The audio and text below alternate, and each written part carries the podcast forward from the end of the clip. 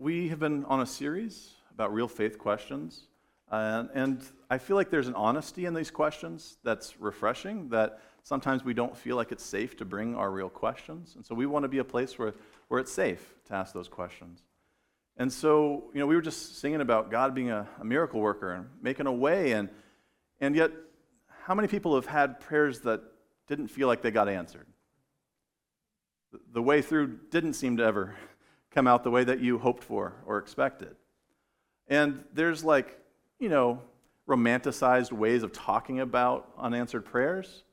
Some of God's greatest gifts, right, Garth Brooks, are unanswered prayers.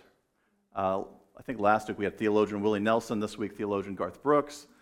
Um, and, and in that song, he, he goes and he sees, he's at his hometown and he sees a, a, girl that he probably was praying like, God, just I love this person. Let me let me be with this person, and and it didn't work out that way. And at the time, it felt like um, God hadn't answered his prayers, and and then he has his family, has life. It goes on, and he's like, oh, I guess this was a good thing not to get this prayer answered. And so we know that there are some of those things in our lives that we just want some things and they don't happen, and it actually sometimes turns out as a good thing for us. Uh, but sometimes we also want prayer to get out of pain, to get out of difficult things. Uh, and, and that's a little bit less of a pleasant experience not to have an answer for. Uh, and our Bible is filled with these kinds of stories. I mean, Christ in Gethsemane. Lord, like, is there another way? Yet your will. Think about Paul, he's got the thorn in his flesh hey, I wish this would go away. I think about the Beatitudes, Jesus on the mountaintop saying, Blessed are those who mourn. Blessed are those when you are persecuted. It's like, Jesus, it would have been really nice if you just said, You're not going to mourn. You're not going to be persecuted. You're not going to be hungry.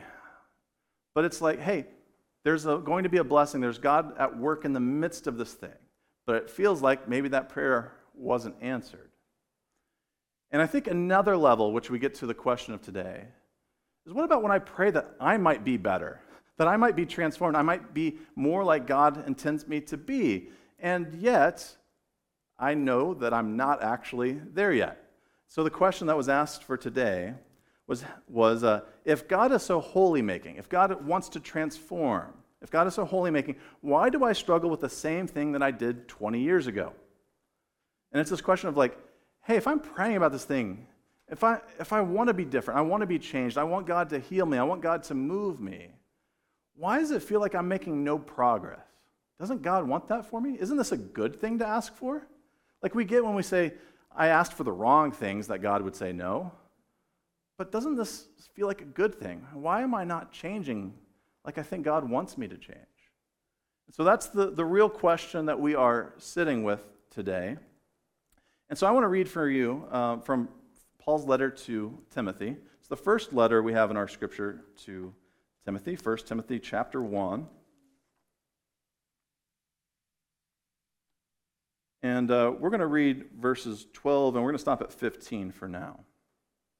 So, hear the word from Paul I am grateful to Christ Jesus our Lord, who has strengthened me, because he judged me faithful and appointed me to his service even though I was formerly a blasphemer, a persecutor, and a man of violence.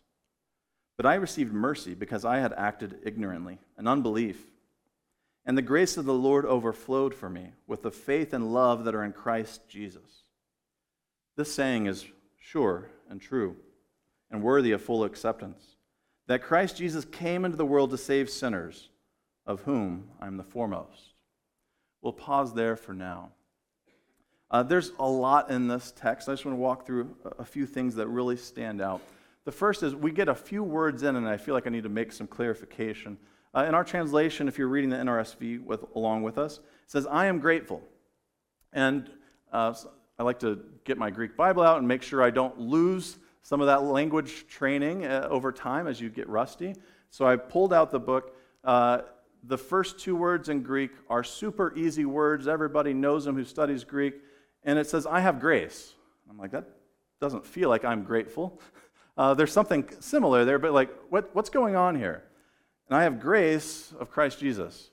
And it's like an idiom. And we have these phrases in English uh, that we know aren't literally what's being said, Um, I got some written down here. It's a piece of cake. You're not actually usually looking at an actual piece of cake. You're saying it's easy, right? Uh, that's the last straw, bite the bullet. We have these phrases that we know we don't mean it literally, but there is something powerful of this idea that this word, this phrasing of I have grace, meaning I am grateful for this person. This person has graced me. I have grace because of them. And this thankfulness that Paul has just to even start this discussion. I'm grateful to Christ Jesus, our Lord, who has strengthened me, who has empowered me. I feel like a lot of times we kind of settle Christianity into um, just God's verdict about you as just like innocent or guilty and that kind of thing, where it's just like God's pronouncement. But Paul says here, God has strengthened me, God has empowered me. Uh, it's not just about God's declarations, it's God moving and doing something in you. God has strengthened me because he judged me faithful. He judged me, he considered me, he, he thought about it. And God looks at Paul and says, You're faithful, you're trustworthy.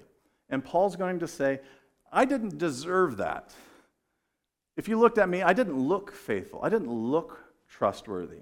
If God looks at me, he, he would see a blasphemer, a persecutor, a violent man. If you're going to pick who, who do I want to call on, who do I want to serve, who do I want in ministry, Paul's saying, I was not the ideal candidate. God looked at me and said, You're faithful while I was in sin. Uh, easy way to think about sin sin is every time we fail to love God or each other the way that we are called to. And so he didn't love God well, blaspheming God's name. He didn't love his neighbors well. He was violent, persecuting. And so while Paul uh, is feeling like he is unworthy of this calling, he is grateful to Christ who strengthened him because he considered him faithful and appointed him to service, appointed him to ministry he gave him a task. And he says, I received that mercy because I'd acted ignorantly in unbelief. And I love this image. And the grace of our Lord overflowed for me with the faith and love that are in Christ Jesus. He's like, I am so grateful. I have so much grace. The grace filled my cup and overflowed, and it was filled with Christ's love. And that love just overtook me, and that grace overtook me. So much so that, isn't it true? He says this, this saying is sure and worthy of full acceptance. Hey, you've heard it. Hey, isn't it sure true that Christ Jesus came to save sinners? That he didn't come just for no reason, he didn't just have extra time on his hand. He wanted to transform people. And often when we say Christ came to, to save sinners, we say those sinners Christ came to save those people. You see the, the news story or whatever it is, you're like, yeah, God needs to save those people. But Paul doesn't do that. Paul turns it on himself. And he says, For that very reason I received mercy, so that in me, as the foremost, Christ might display his utmost patience. He goes on. He, he calls himself, in some translations, the chief of sinners, the foremost of sinners. In Greek, it's just literally the first. He's like the first one in line. You got a sinner group, Paul's at the front. He's the leader. He, you know, in, in schools, as they're getting back to classrooms, all the kids want to fight over who gets to be the front of the line. This isn't the kind of line you want to be on the front of, but Paul is like, hey, I'm there. I'm the foremost. I'm the example. And I think there's something beautiful and powerful in that because sometimes you might look at your own spiritual journey and feel like you haven't made any progress, you're messing everything up, and you might feel like you're alone in that, that you're awful, that you've, you've let God down. And Paul says, I am the first of sinners. He didn't say, I was the first, the foremost, the chief. In the present, I am. He still sees himself as not having lived up fully to who God is. And so he considers himself in that place, and you might consider yourself in that place. You've realized, man, no matter how many times I try to get better at this, I keep failing. And you're in the same boat here with Paul. And I think that we, we get stuck into that pattern where we just can't see another possibility for us. We just see that we, we're stuck there. So I, I want to show you uh, an illustration. If, if you can't, if your vision requires you to come later and see this a little bit more closely up in person, I've got a little illustration here. Um, this is developed by Mario Ponzo. Uh, looks kind of like railroad tracks, right? See some railroad tracks? Uh, this is called Ponzo's illusion, actually, not an illustration. What's weird in this image is it looks like the top line is bigger than the lower line. Uh, but they're actually the exact same size. But your brain plays tricks on you because as you're looking at it, you, you perceive distance, and we know that things get smaller as they get further off into the distance. And so there's something in our brain that keeps wanting to read this line as being bigger. And it's, it's a weird, trippy thing. I've been looking at this all week, and so now I'm stuck only seeing the red lines. I'm like, this is still an illusion, right? Because it's it, it, plays tricks on you. And eventually you can actually start to just look at it of like, I'm only looking at the lines, they're even. And you have to like tell yourself that. Um, but there's something weird spatially where our brain needs to put structure to things. It needs to have some sort of reasoning, some sort of system. And so we put patterns to all sorts of things, things that are even random, that we, we give it pers- purpose. We give it, this must make sense. And for some of us, our brains structure our lives and we see ourselves super positively. Like, man, aren't I great? I've got everything figured out. Look at those people, they don't have it figured out. And our brain has structured things puffing ourselves up a lot. And it might not be completely accurate. Probably not. Uh, we also have our brains sometimes structure us the opposite direction, a little bit maybe like Paul here, of I'm the absolute worst person. I can't do anything right. I always fail. I always fall short. I'm not good enough. And our brain structures our world to seeing ourselves as smaller. And it can be the same line, same size, but the way we see the world can change how we experience it, how we think about it. And so, one of the things that we have to ask when we're asking, like, hey, God, why aren't I transforming? One, we have to know, am I actually changing? And I just haven't realized it. Am I sitting still? I think a lot of us are in spiritual free fall, where we're not quite sure where the ground is, we're not quite sure where the next step is, and we're just kind of tumbling through life, just free falling. There's a, a YouTuber that I really enjoy. Uh, I'm going to recommend you go watch this video at some point because it's just a fun experience. Uh, there's a YouTuber named Mark Rober. He's a former NASA engineer who now just does YouTube videos. A lot of it's like science videos for uh, for, for younger people. Uh, but he sometimes has fun ideas. And so he, like many people, had a backyard. He had a bird feeder in the backyard. Anybody have bird feeders? Anybody have other things other than birds get into the bird feeder? Well, he got a little annoyed that the squirrels kept getting into his bird feeder. And he kept buying bird feeders that said squirrel proof. And yet they really weren't. The squirrels were really clever, would always figure out how to get to uh, the bird feed. And so, like you do if you were a former NASA engineer, he designed a Ninja Warrior style obstacle course for the squirrels. That if you make it through my course, you deserve the prize at the end of this competition. Set up cameras, made all this elaborate things. And so um, sometimes they'd get to a platform, and if they stand on the platform too long, the, the platform just crashes out from under them. Or they get to one spot, and it's a catapult. You might be concerned as an animal lover of like, wait, they're catapulting squirrels. And uh, his, his wife was very concerned about that too. Um, but the answer was the squirrels were perfectly safe. Um, squirrels are actually quite amazing. Um, one, they're more clever than you expect. But two, you can drop them off of virtually any height on earth and they will never uh, be hurt by it. They, they just know how to land. And it's actually really impressive because um, like in science, there's terminal velocity, like the maximum speed that you can drop at. For a human, if you're like skydiving and you're flat, um, it's around 120 something miles an hour that we fall at. A squirrel falls only in the 20s miles per hour. Really, really slow. So if they're at the top of a tree or almost into space, they land at the same speed. It's really amazing. They, they know how to land, they know how to deal with it, and they need to. I mean, their only advantage is in trees. They need to know how to land and fall from a tree. And so they do a couple techniques to survive these falls. Um, one of the things that they do is they can turn their heads and their eyes to where they're going to land very, very fast. 300 milliseconds, they're already got their eyes on the exact spot they're going to land at. And at first, they might be flying all over the place, right? But as soon as they find that landing spot, their head never turns. They know how to rotate their body so that that head always stays focused on the landing spot. And so they never lose that sight. Then they stretch, their arms and their legs out to get really flat. The tail gets out, and they become their own parachute. It's like, I'm going to create as much drag as possible to slow down this fall. And lastly, when it gets right near the end, they bring the arms back, brace. You know, if you've ever seen a cat land, brace for that impact, and they're perfectly fine. Then they're running and jumping again. They're not worried about it.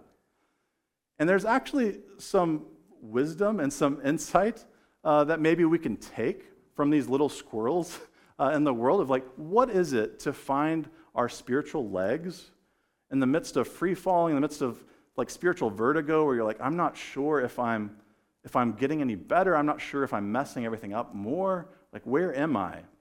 I think we can learn from uh, how to fall well.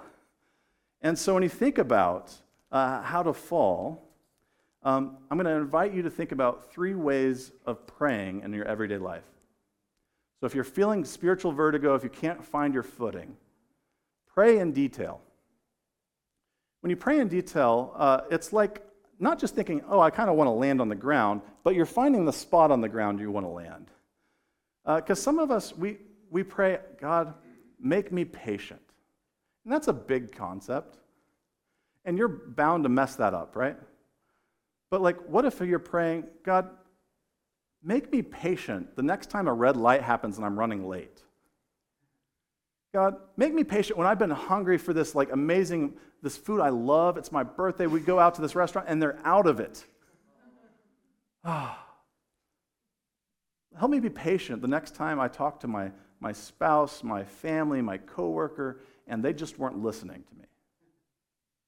The more detail we give, the more landing spots we give, the better your prayer life will be, and the better you'll be able to see where spiritual transformation happens. What if we prayed in detail? What if we prayed consistently?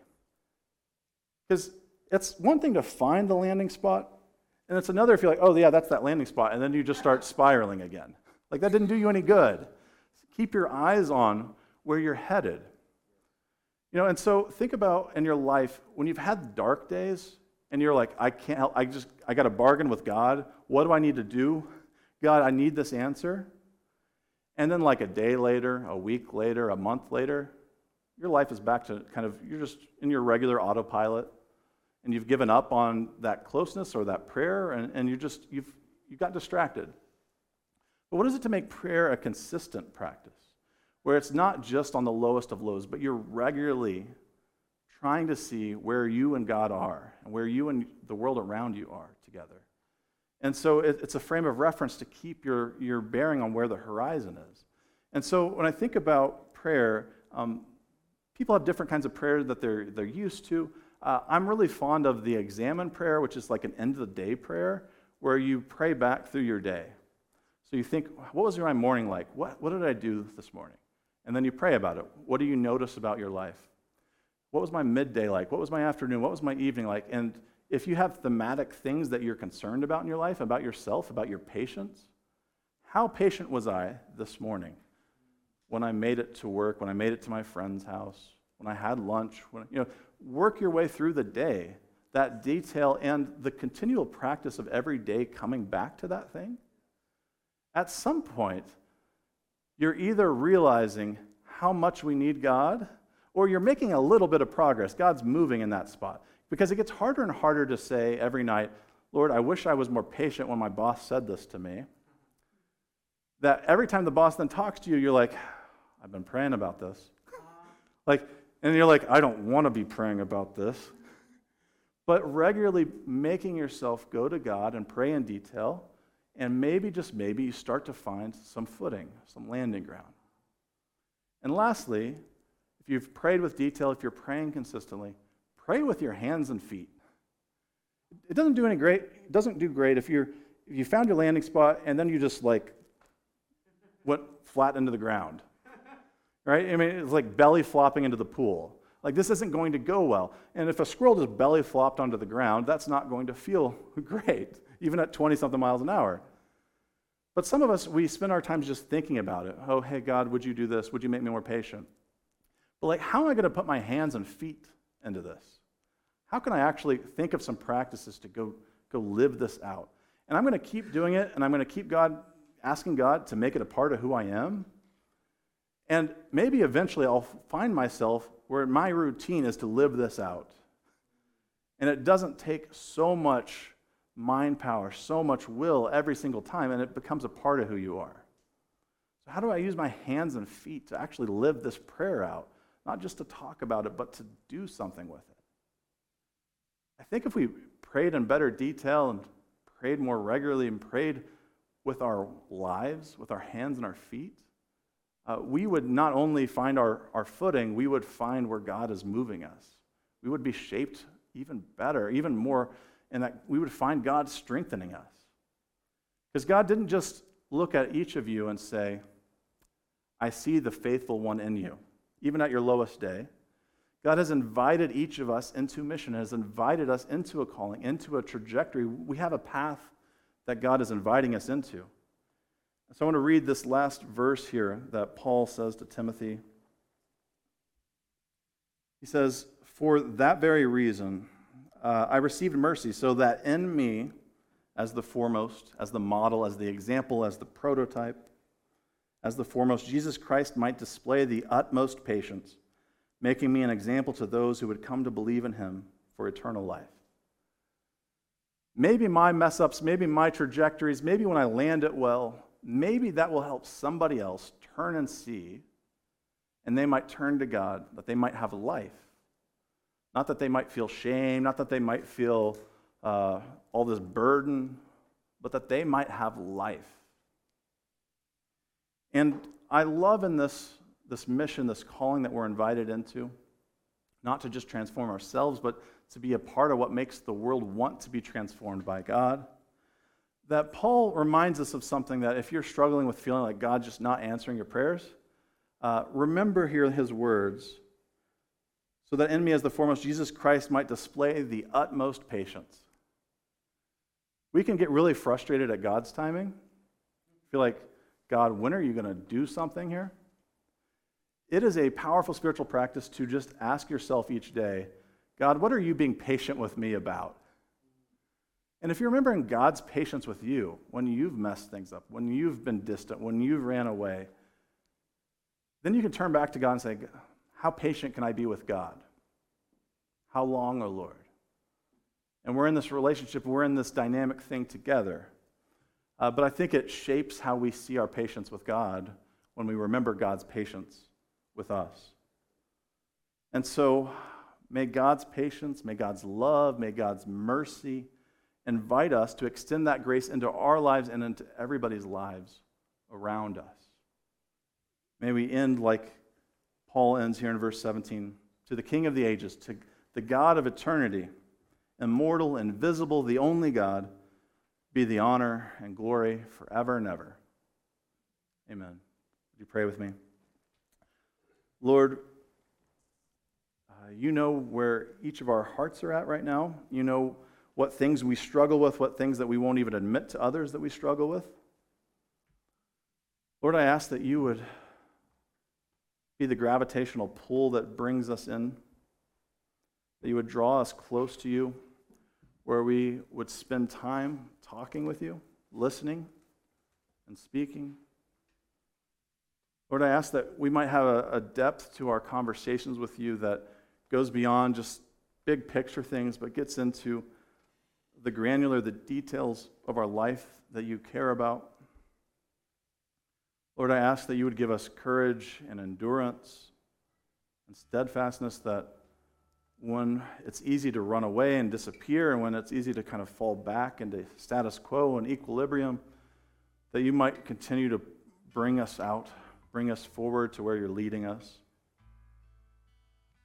Lord, I ask that you would Help us to live out your calling in our lives, that it wouldn't just be cliche phrases in a church setting, but it'd be lived on weekday mornings, family's house, at friends, in the workplace.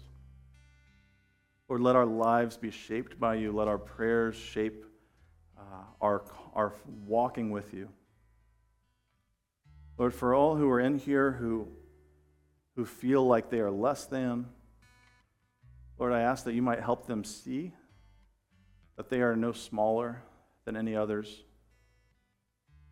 Lord, I ask that you would help your love and grace be, mel- be felt and be real.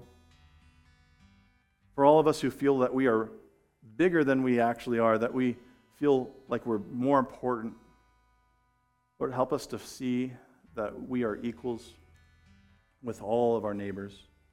Lord, help us to love like you love. Let us be a community who loves like you love. It's in your name, Jesus, that we pray. Amen.